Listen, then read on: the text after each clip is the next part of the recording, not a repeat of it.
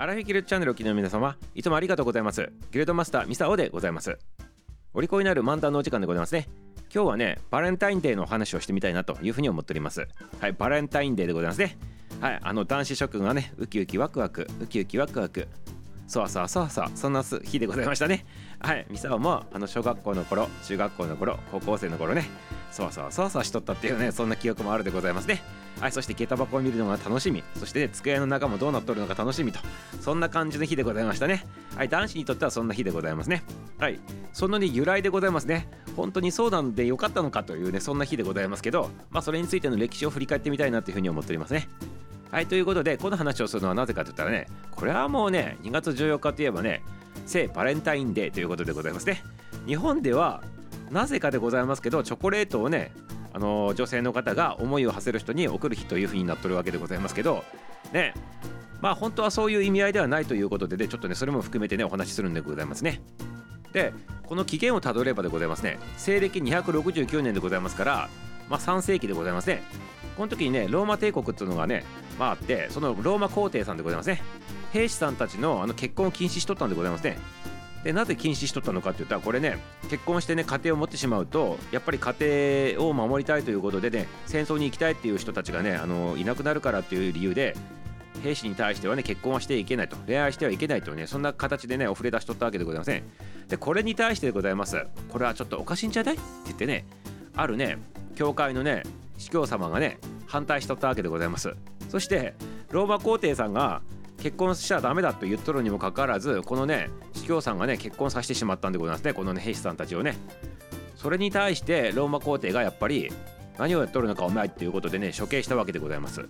はい。そしてその処刑されたまさにね反対してね結婚させたというねその司教さんの名前がバレンタインさんでございますね。バレンタイン司教ということでございましてそこから名前が捉えとるということでバレンタインデーになってるわけでございますね。でこの日が、まあ、キリスト教の行事に加えられることになるんでございますけどこのバレンタイン司教の記念日ということで恋人たちのね愛の誓いの日ということでね今にね語り継がれとるという形なんでございますね。それででございますね。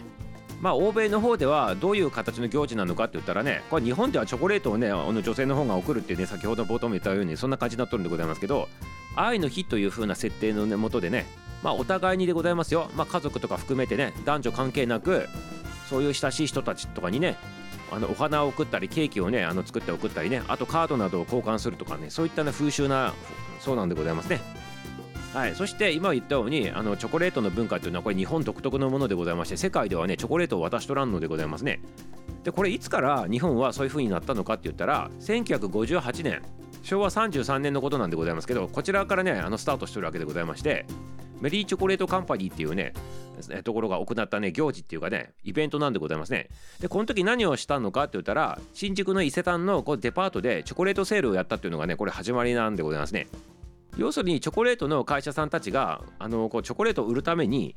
ここのバレンタインっていうこの2月14日の日を利用してで女の人があの男の人に愛を伝える日にしましょうっていうことでチョコレートを送りましょうっていうねそんなね販売戦略だったということでございますね。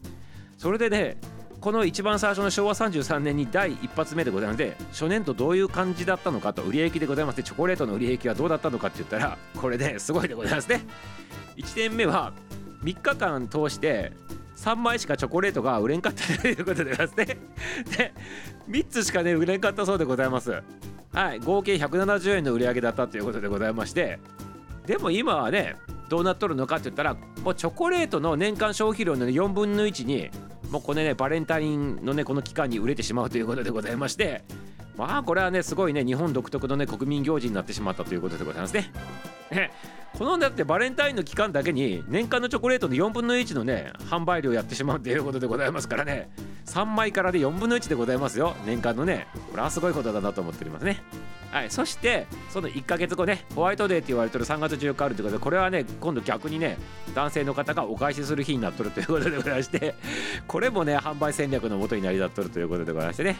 はい。ということでございまして皆様いかがでございましょうか。まあチョコレートをねあのこう女性の方が送るってね片道通行になっておりますけどまあさっきも言ったように他のね世界ではねそんな関係なくねお互いにこうやり取りしとるということなんでございますね。ということでいかがでございましたか？ねもともとの起源はローマ帝国のねこのねバレンタイン司教のねお話だったということでございましてねお利口になっていただけましたでしょうかねはいこれをきっかけにしてねあとそういったねこともあったんだなと言ってね命を懸けて愛を守り通したというねそんな日なんでございますね。実は今日はねということでそれをねこう噛みしめながら今日一日をね過ごしていただきたいなというふうに思っております。はい。あの巷ではね義理チョコっていう言葉もね流行っておりましてね。愛の告白とかそんなんではないでございますけどとにかくなんか義理チョコってでうまいことつけたもんでございますけどまあそれもねいただいた方はなんだ義理チョコかってああいう決して言わないでくださいませ。ねそこにもねいつもお世話になってありがとうっていうね愛が入っとるということでございますからね。よろしいでございますか男性陣さんね。はいということで今日の話は終わりたいなというふうに思っております。はいちなみにね若干ミサオもね募集中でございますのでよろしくお願いしますよ。はいありがとうございます。はいコメントの方でいてください実物はね受け取ることができないでございますからコメントチョコという形でねいただきたいなというふうに思っております。はいよろしいでございましょうかね。これがねちょこっとコメントということでございますね。お後がよろしいようでということでございますね。明日の配信も楽しみにしておってくださいませ。終わり